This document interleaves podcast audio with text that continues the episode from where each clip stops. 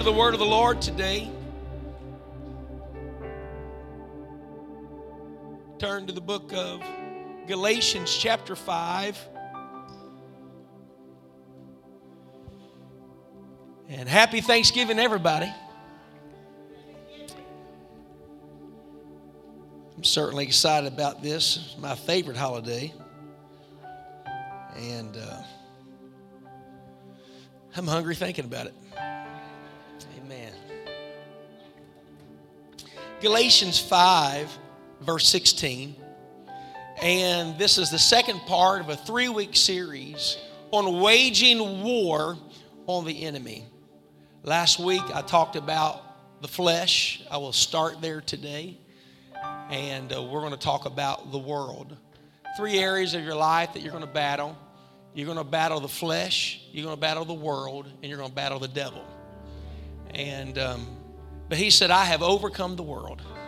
How many know he overcame the world? Praise God. And so um, Galatians five and sixteen says, this I say then, walk in the Spirit, meaning God's Spirit, and ye shall not what? Fulfill the lust of the flesh. For the flesh lusteth against the Spirit, and the Spirit against the flesh. Sort of what it's saying is, what God wants you to do, what your flesh wants to do, is two different things. It's against each other. Let me know that. You can make some bad decisions in a carnal moment. That's true. Don't let your flesh make those decisions. Be led by the Spirit of God. For they that are led by the Spirit of God are the sons of God. Look at your neighbor and say, you need to follow the Lord. It says, and these are contrary the one to the other, so that ye cannot do the things that you would or would normally do. But if ye be led uh, of the Spirit, ye are not under the law. God bless you. You may be seated.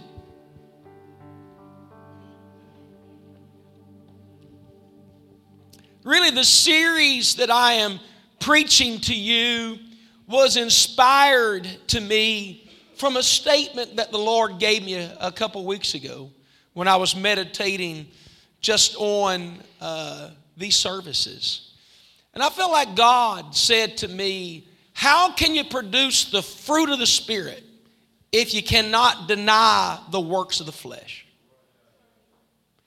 You will not produce the fruit of the Spirit while fulfilling the works of the flesh.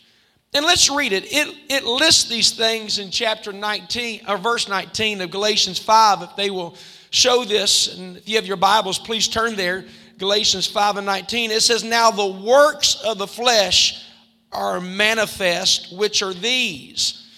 Uh, means it's just part of being flesh.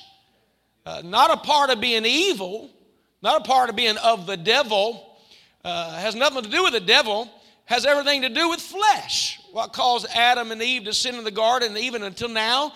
Look at your neighbor and say, it's just flesh. It's just flesh. It's normal. It's natural. And it says, now the works of the flesh are manifest. It says, which are these? Adultery, fornication, uncleanness, lasciviousness, means, which means extreme sexual desire. It goes on to verse twenty and says, idolatry. Who did ever think idol worship would be a part of the flesh? But it is. You're going to worship something. That's right. Idolatry, witchcraft is a work of the flesh. You don't need horoscopes, palm readers and tarot card readers. one nine hundred psychic. I mean, no, you do not need that. When you have the Holy Ghost, he is your tomorrow. He is our guide for our future. I don't have to worry about tomorrow when I know who holds my hand. Somebody shout hallelujah. Hallelujah. Growing up in school, I remember the young people. I remember in school, young people would actually get in circles in the hall and have seances. Right in the hall.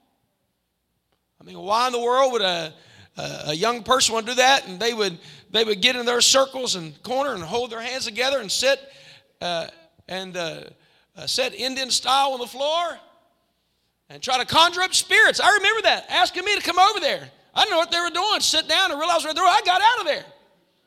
We're not going to bend our knee to any other god or some uh, way of uh, uh, spiritual spiritual witchcraft. Can you say amen? Amen. And so um, I remember also invited to a to a, a friend's house. Some friends were hanging out, and they got a Ouija board out and started uh, doing whatever to do with that. How many's ever heard of that? And some people think that's weird, but it's real. There was things that started happening. I left. They later told me what was happening, showing up, and, and a spirit that came in there, and they were absolutely terrified. Why would they do that? Flesh. Flesh. And it says it's a work of the flesh. It's wrong, isn't it?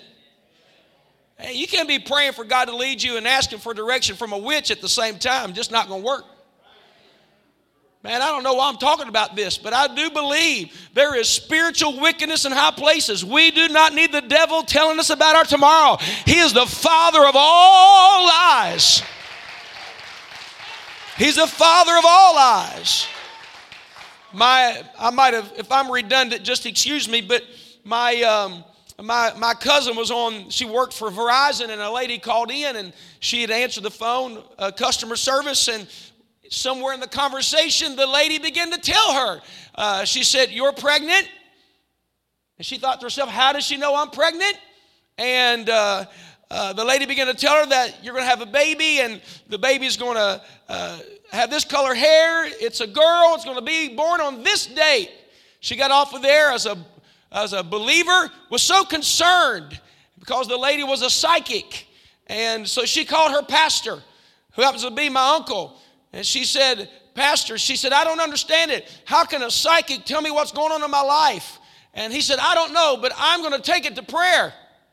He took it to prayer, and the Lord told him, he said, you tell her, you tell her that, yes, she's going to have a baby, but it's not a girl, it's a boy. And it's not going to be born on that date. It's going to be born on this date.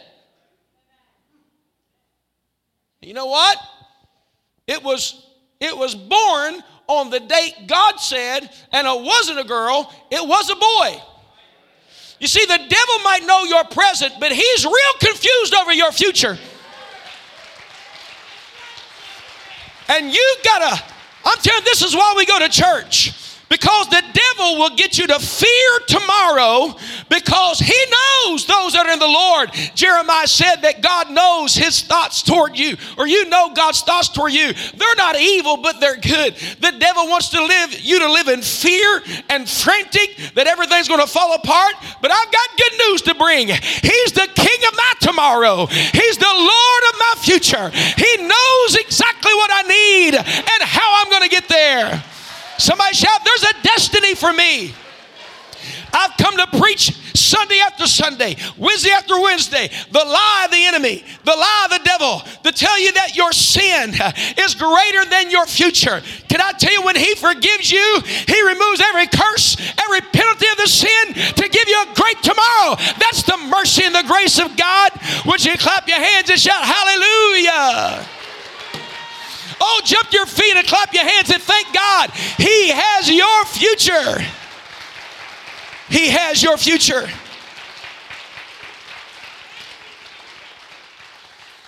Amen. Somebody shout amen.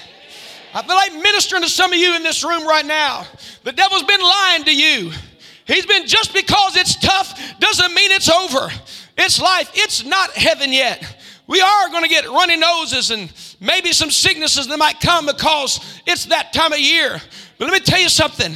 There is a God that has it all worked out. And before you make a choice on your pain, make a choice on your promise. Hold on to your promise. Hold on to your prophecy. I'm preaching to somebody. You're going to go through valleys. You're going to climb mountains. But he's got the goal line all figured out. He's going to make sure you get there. Somebody shout amen. Amen. So when you start your day, you must start your day thinking about his will for your life. Everybody hold up three fingers. It's a word called sin. S I N. That word sin means to miss the mark of your destiny. It's anything in your life that causes you to miss the will of God for your life. Sin is anything that comes in as a distraction that gets you off of the path of the straight and narrow way. Where's the straight and narrow way leading to? Your purpose, your destiny, the reason for your existence. Can you say amen? And your flesh is A D D. Isn't it the truth? Oh, God's so wonderful. What is that over there? Pastor's preaching. You come out. I'm going to be a missionary. Distractions. Distractions. The devil's trying to pull you off of the path in your destiny. But I feel like there's some people here that you've got the a bulldog grip on what God's doing in your life. You're going to have a backbone of a saw log and a determination of steel that says, I don't care what comes my way. I am going to fight every enemy that tries to hinder me from what God has for my life. I'll fight for it. I'm not giving up. My, my, my. I feel like saying this today. And we've got to be willing to fight for our children and our families. David was willing to attack a bear and a lion over, over the lambs of the flock. What he was saying was there's some things worth fighting for. Some of you need to wage war on the enemy that's trying to destroy what God has spoken in you. Come on, deny the report and embrace the promises of God. Clap your hands and praise him. I feel like preaching here today. It says idolatry, witchcraft, hatred. It's probably a word we ought to remove from our vocabulary. I hate this. I hate that. Be careful. What you say, it matters. The Bible says we will be judged for every idle word. Just, you, you ought to control what you say. We are snared by the words of our mouth. And Christians, you know, when we come to the Lord, we realize there's cuss words we don't say anymore, but there's some words that we still say we shouldn't say. Shouldn't degrade yourself. Shouldn't use words, hateful words. How many know what I'm talking about? I mean, if you don't know what to say, say nothing. One man smashed his finger with a hammer on the job with my dad. He started saying, thank you, Jesus, thank you, Jesus, thank you, Jesus. He said, why are you thanking Jesus? He said, because I don't want to say anything wrong. He said, I wouldn't say thank you, Jesus. The more Lord might think you like it and let you do it again. You don't have to say something. Sometimes it's best to say. Then somebody said, well, in all things, give thanks to the Lord. Might be a little bit of disobedience come over me if I smash my toe. Idolatry, witchcraft, hatred. Remove the words that begin to make you feel that way. Variance. You know what variance is? Let's find where we're different and talk about it. It's a work of the flesh. Instead of finding where you can agree, you I've seen this as the nature of people at times. They'll agree on so many things, but they're not going to talk about where we agree. They want to focus always on the disagreement. They, they filter through the conversation. As soon as they find a disagreement, that's where they put all their emotion in. It's division, and it's natural. How many know some people aren't happy unless they're not happy? They're not happy unless there's drama. Why? Because variance. Hard to get along with anybody. No friends. Why? Because they focus on where they're different. Let me tell you, Christians should focus on where we agree. Every marriage, you do not build your relationship, any relationship, as a matter of fact, on your weaknesses or disagreements. I mean, no, that's true. You build a great marriage or a great relationship on where you are strong or where you have agreement on. Start there, and in moments down the line, when things surface, deal with it, but just don't get right to the vari- to the to the differences. Everybody say variance, emulations, acting like something else instead of being yourself. You begin to emulate things that are not right in your life. Wrath. It's one thing to be angry. It's another thing to deal with wrath, vengeance, retaliation, strife and fighting, seditions. That means always causing division, heresies, false doctrines, trying to vary from truth. Everybody say it's natural. Envyings, jealous of what somebody else has. Murders. You might think it. One guy, one time, he said, my wife and I have never used the word divorce in all of our marriage. He said, but we thought about murder several times.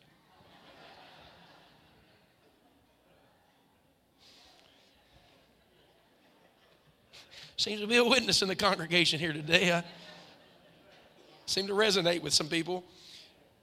Envyings, murders, drunkenness.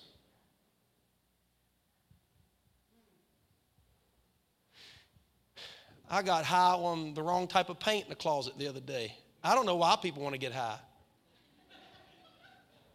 I couldn't get away. I was trying to finish the job. I don't know what happened to me. My lips started tingling. Had to lay down.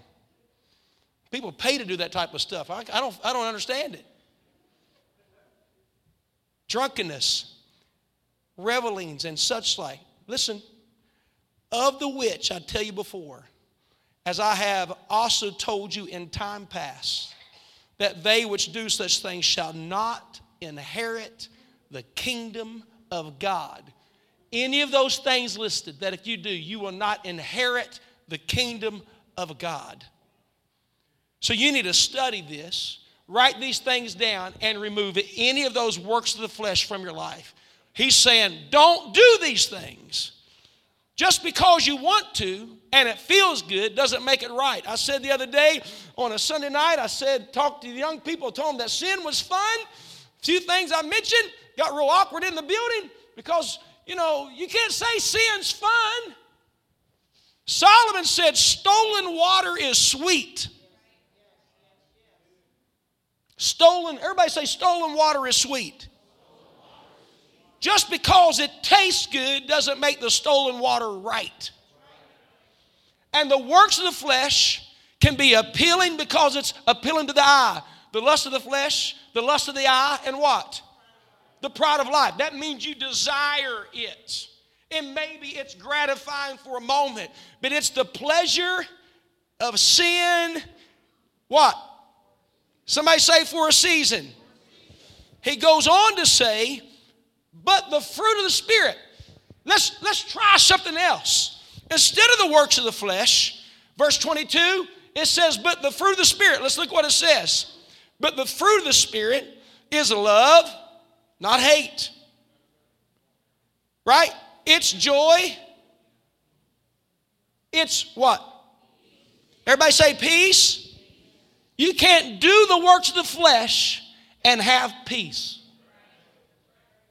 I'm forty-one now, and you know what?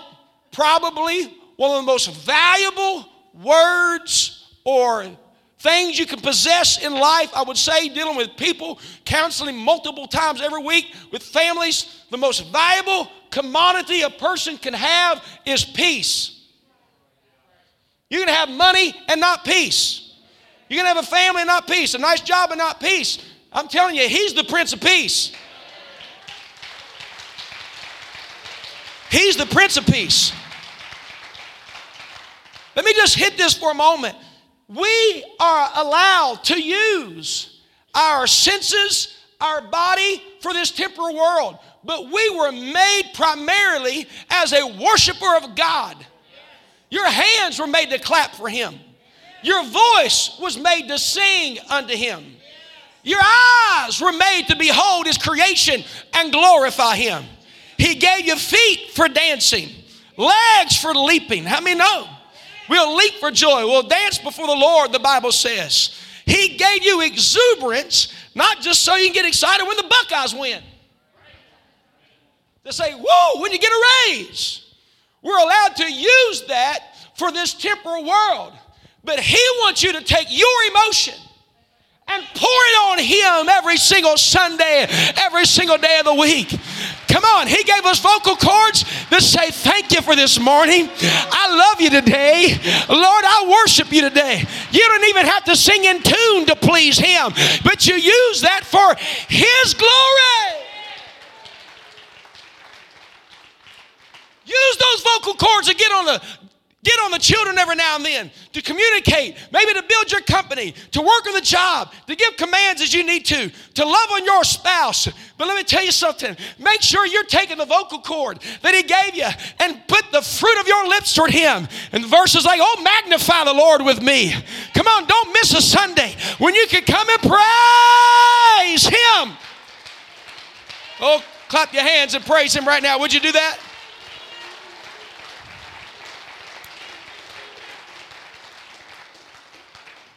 But the fruit of the Spirit is love, joy, peace, long suffering. What that means? Whole bunch of tolerance. Waiting. For love is patient. Love is kind. It does not envy. It does not boast. It is long suffering. Love covereth a multitude of sins. He said, I'll put something in you. People can do you wrong again and again and again.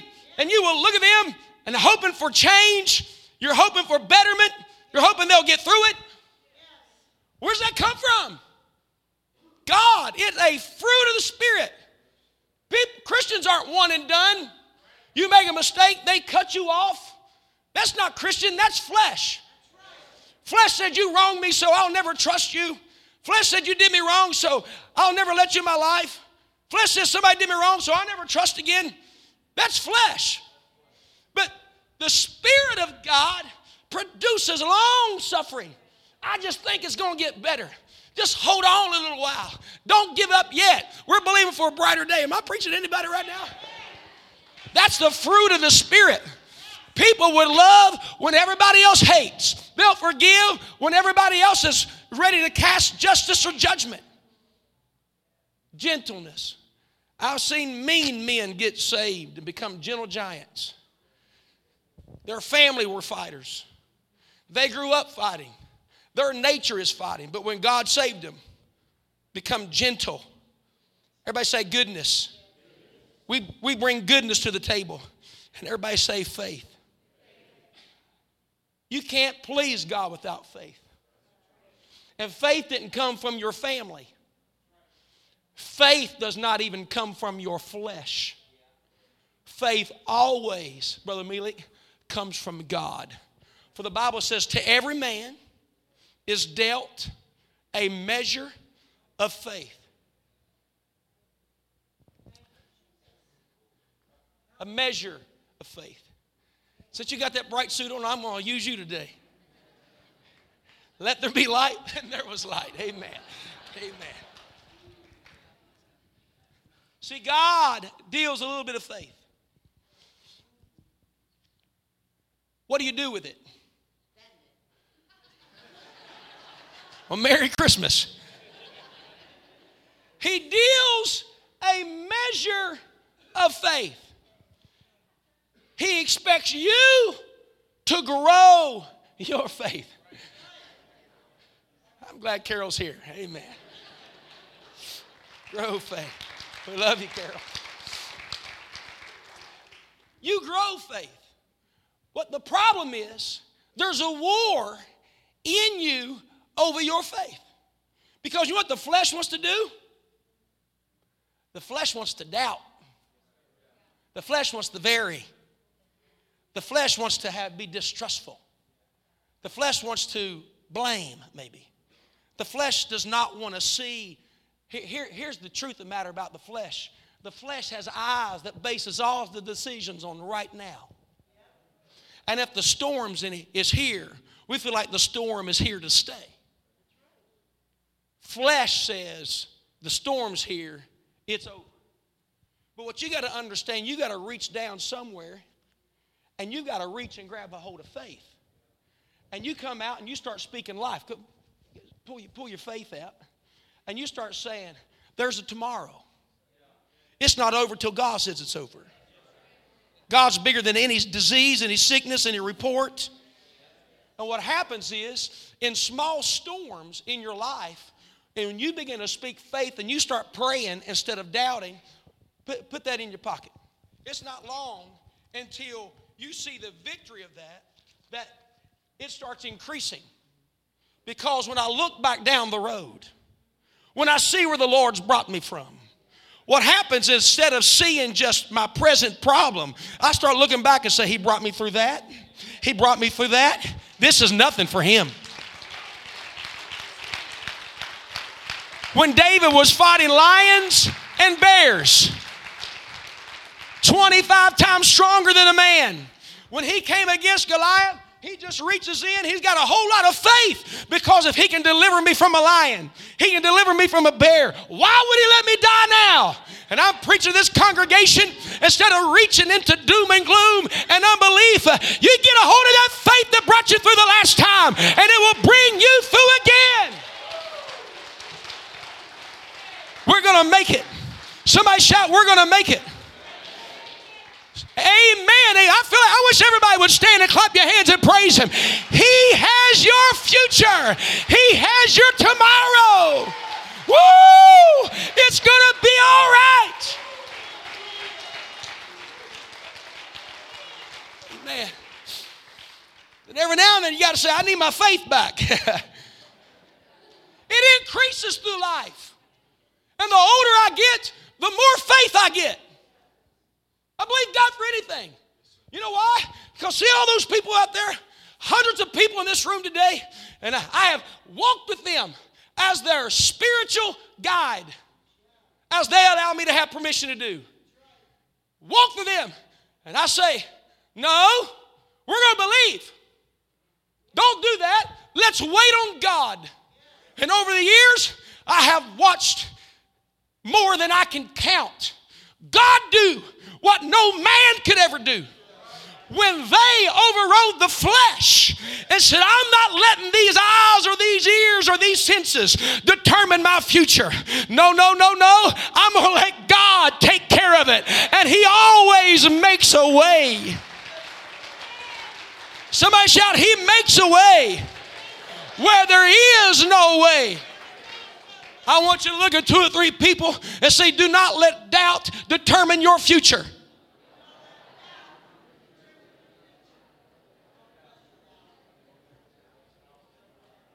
Amen. Come on, take doubt right here, would you? Put doubt out like that. Doubt says no.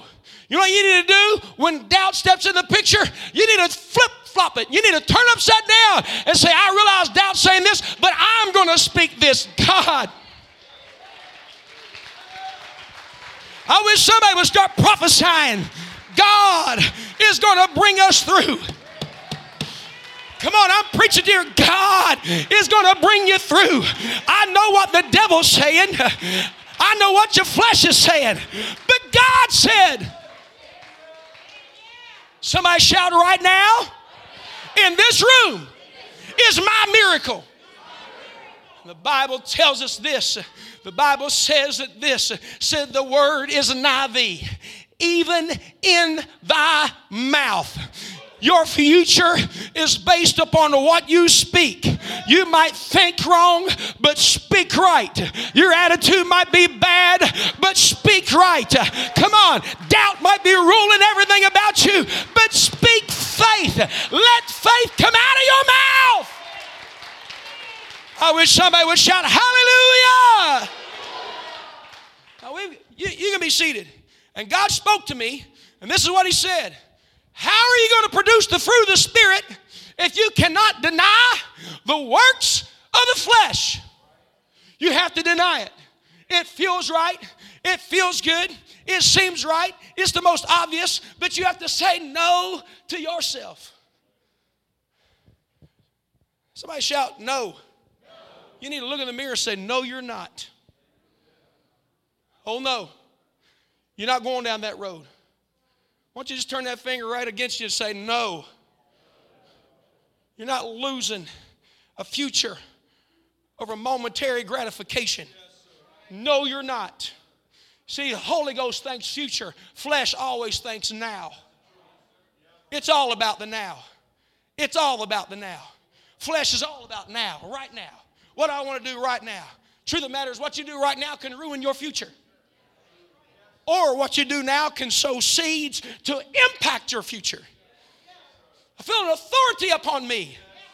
But devil's been lying to some of you about your backslidden children, family that's went wayward. Some of you grandparents been praying, seeking God. And it, the obvious is they don't trust God. They don't want anything to do with God. That's just right now. All it takes is one dream, one moment, one move of the Spirit. Just a moment. Come on.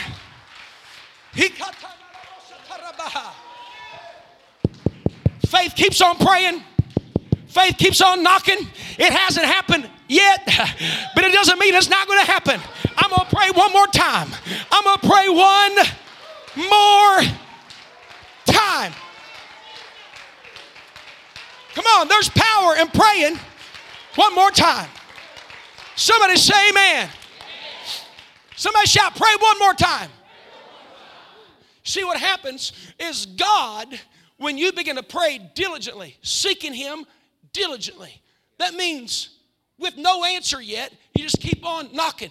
And the Bible says the man that, or the lady that went to the unjust, means uh, uh, uh, an unrighteous judge, he was corrupt. But she needed a vengeance of her adversaries. It was her only hope. She knocked. He said, woman, get out of here. Want nothing to do with her case. She knocked again till he said, get out of here. Did not want to take her case. She went back again. And again, the Bible says by her continually coming, she wearied him. And finally he said, I will avenge you of your adversary. You're getting on my nerves. That's my version. In essence, that's what it says. The Bible says, how much more shall your heavenly Father avenge them speedily? Hear me. Now, this is a prophetic revelation for somebody. I'm going to talk about what God's going to do in your prayer. twenty years and nothing. Then instantaneously, everything you pray for happens in a quick instant.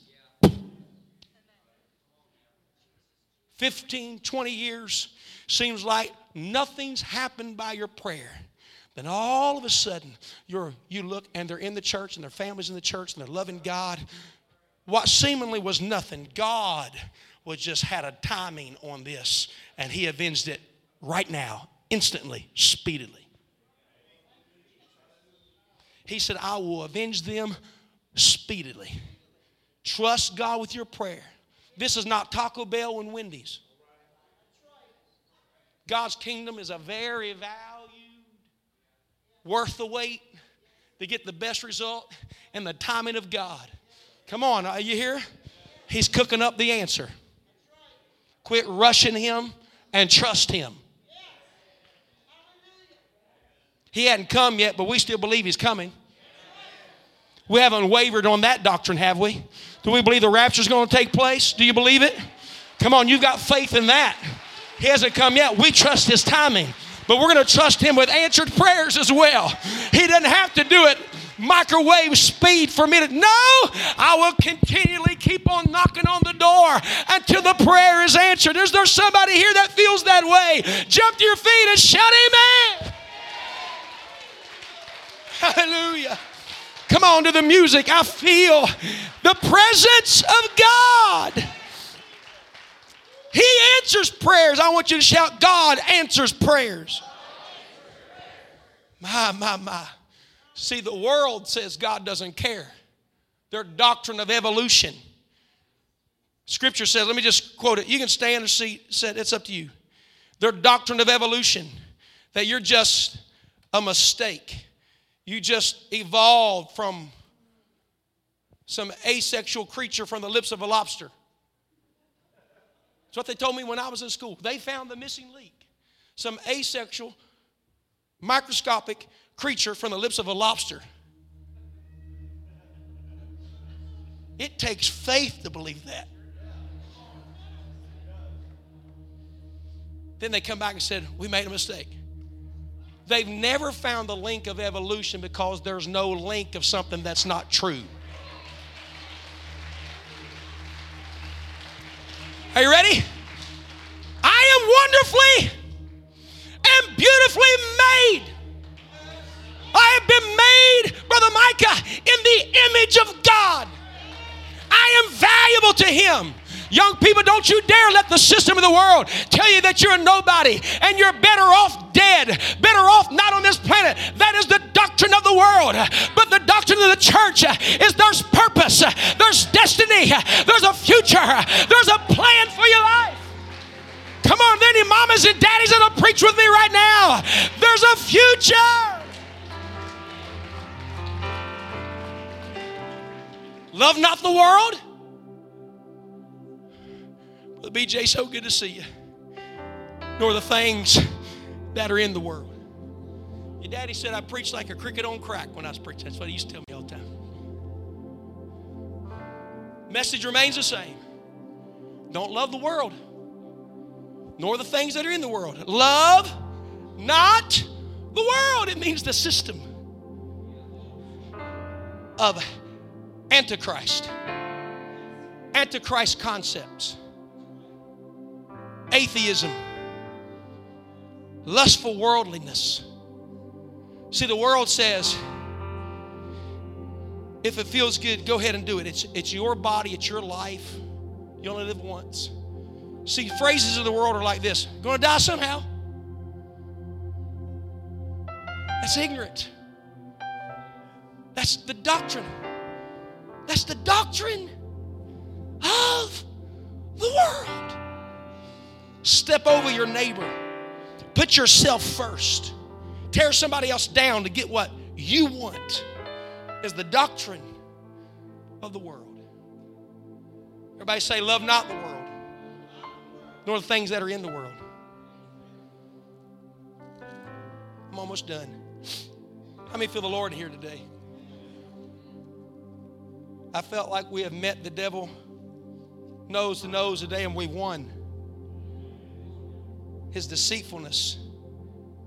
It says, if any man love the world, the love of the Father is not in him. Don't love anything that keeps you out of God's house. Don't love anything that keeps you out of God's word. And don't love anything that keeps you from off your knees. If politics separates you from the things of God, you need to stay away from politics. Anything that separates you from the things of God. I submit to this congregation, the doctrine of the world is to separate you from spiritual godliness to humanism. Doctrines like Scientology, that you are your own God. You don't need leadership in your life. Doctrines of chaos.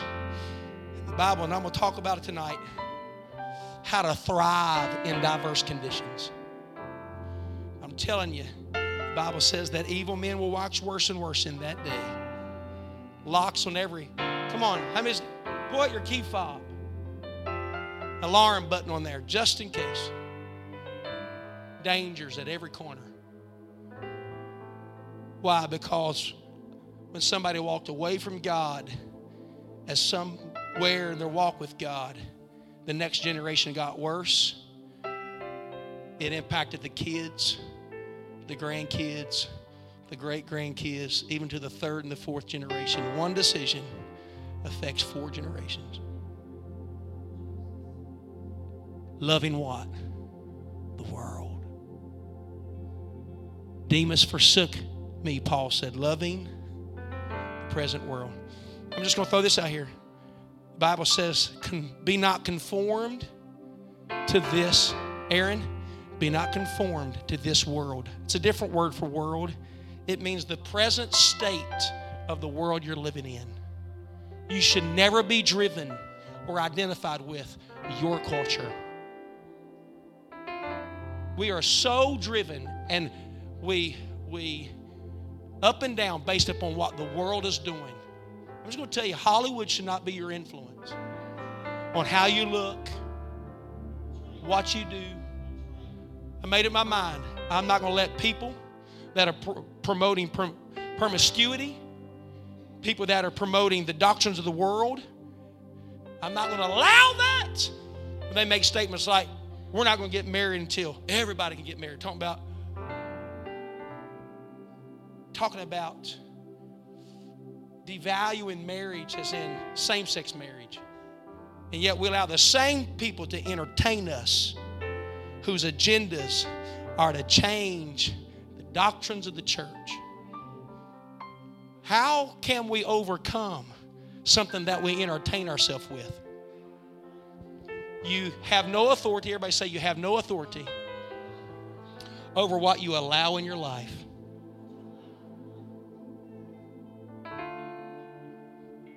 The Bible calls it doctrines of devils. The world has a doctrine, and everything it points to is anti-Christ. How do you overcome the world? Number one, do not entertain yourself with doctrines of devils. I recommend the beginning of the year, turn off all media for about thirty days.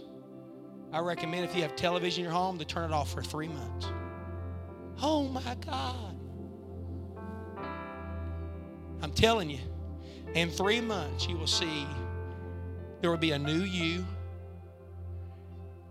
and a more sensitive view to what is piped into your home consistently. Shows that all of a sudden you start thinking things are okay that are not okay. Are you hearing me? I'm talking about overcoming the world. This, we're waging war on the enemy. three thousand churches a year close. There's a war. Go back to the shows in the nineteen fifties. They would have never allowed a man and a woman in the same bed. It was kitchen views. They put them in the bedroom. One's in this bed and one's in that bed. They would have never thought for a minute this showed anything sexual or sensual. Now it's in every show. And they can't get views or buy-ins. They feel from the world until Christian movies started coming out. And when Christian movies started coming out, they found that there was a, a new market of entertainment. It was people that wanted to allow entertainment without the filth of the doctrines of the world. And movies like War Room, Courageous, Fireproof, they would sell more in the box office of those. And why? Because there is a people in our country that says, I do not want the filth of the world in my life. How many feel that way? Everybody stand. I'm going to give an altar call. Let's all stand. Job said, I want you to take your finger, point to your eye. Job said, I have made a covenant with my eye. That eye right there is the gate to your soul. What goes in is going to produce something out. It's called desires and passions. What if you put the word in? What if it was wholesome and clean? I'm going to tell you what happens to you. It becomes wholesome and clean. Somebody say amen. Had a preacher the other day told me he travels the country. He told me, he said, I haven't turned a ho- he said, I haven't turned the T V on in the in the hotel traveling in twelve years. He said, you know why?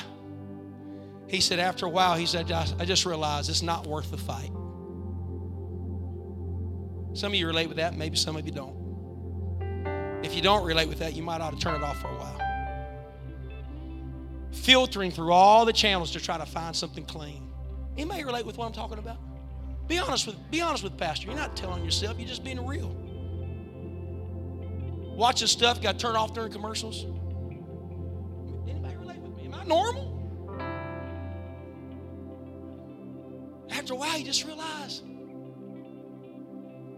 it's not worth the fight. Because typically, you end up what? You end up losing. You end up discouraged. And remember, as I preach to you, there is a world pulling on you. I close with this story today. We're going to pray. Many, many years ago, there was a story of a, a lady that told her, she'd always told her son, don't ever get down near the swamp. Don't ever get down there. There's alligators. There's dangers there. There's poisonous snakes. One day when she's on the phone, the lady tells the story that was on the other line. She said, all of a sudden, that mother on the phone began to hear her baby scream for help, five-year-old baby. And the phone drops as she starts screaming to go after her baby. When she gets out to the backyard, there was an alligator that has her son, five-year-old son, in the mouth, in its mouth, backing up through this, back into the deeper waters, from shallow to deep waters, with her son in his mouth. What that mom did? She ran out in the swamp. She grabbed a hold of the boy with one hand and began to beat the alligator with the other hand. She beat it until finally it let go, and the boy come back over her, and she escaped out of there and took him to the emergency room, and they had to do surgery on him and sew him back up where the alligator had had him in his, in his mouth by the abdomen there. Some months later, the reporters came to interview the mom, and they said, we would like to see the the the wounds from the alligator. And they was going to do a, a report, put it in the paper about how the baby had survived. And, and she said, well, those have pretty much healed up. But the worst scars were actually from my fingernails. Because when I got a hold of him, I wasn't there going to let him go. The love of a mom was greater than the appetite of the water. What I'm telling you right now, you hear me, is the love of God is much greater than the doctrines and the love of the world to destroy you. There is a war, but there's a God that has his hand on you. That he will scar you if he has to to get you back, but he wants you in. He wants you to be saved. He wants you to be saved.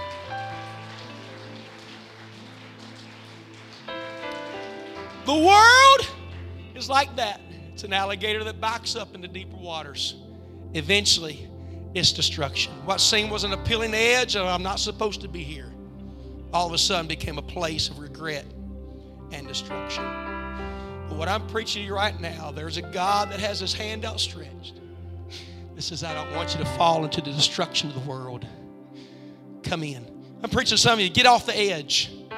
Quit living near the world. Quit living near the swamp. It'll destroy you. But can I tell you, there's a place called the kingdom of God. It's peace and it's joy and it's happiness. I've never seen one person regret ever living for God, not one time. Every head bowed and every eye closed. There's a war being waged. I'll talk about him next week. But there's a war being waged for your soul. He has one goal in mind, to shame you, to destroy you, and to take you to hell. What I'm preaching to you right now, there is a love of God much greater than any appetite of the devil. Some of you have been drugged away. There's an arm of God reaching out to where you are. He comes to where you are to deliver you from Leviathan. He wants you to be saved today. If you're here today, every head bowed and every eye closed, you're here today and you say, I've been in a war. I feel like something's trying to pull me out to destroy me. Would you, would you raise your hand? It's come back. It's trying to destroy your life. Here's what I know. As a, as a sign that you're coming out, there is a miracle going to happen in your life in this altar. Brother Nehemiah, these ministers come and stand.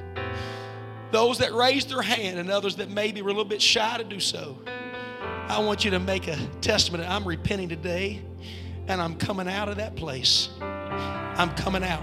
I am not going to live my life destroyed. I'm not going to let the devil take me to hell. I'm waging war today by coming out. If you raised your hand, I want you to come. You raised your hand. There's a war being waged. Come on, don't, don't hesitate. Don't wait. There is, there's a call of God. Just because you're struggling doesn't make you wrong. It's a war. It's a daily battle. It's a weekly trial. Today, I seek God. Come on, that's it. There are miracles in this room. Hallelujah. Some of you that have somebody you know that's battling, I want you to come. The devil wants nothing more than to destroy. He's a thief that's come, thief that's come to steal, to kill, and to destroy. But God's got a future for you. Hallelujah, Jesus. I want everybody in this altar, all over the building, I want you to begin to repent. God, I'm sorry. I'm sorry, oh God. The Bible says, except you repent, you all likewise perish. That's what it's talking about. Today, I turn around, God. I'm asking you to forgive me for allowing things in my mind, my heart, my spirit around me that cause me to struggle spiritually. Today, I'm pulling away. Today, I'm turning around. I'm asking you, God, for forgiveness. I'm asking you, God, today for strength. I'm asking God today for mercy. Come on, some of you need to say no to some media and say no to some people you hang out with. Today, I change. Will this whole congregation help Pastor pray? Come on, there's some people right now that need deliverance. Would you help Pastor? Would you stretch your hands forth this way and help me? In the name of Jesus.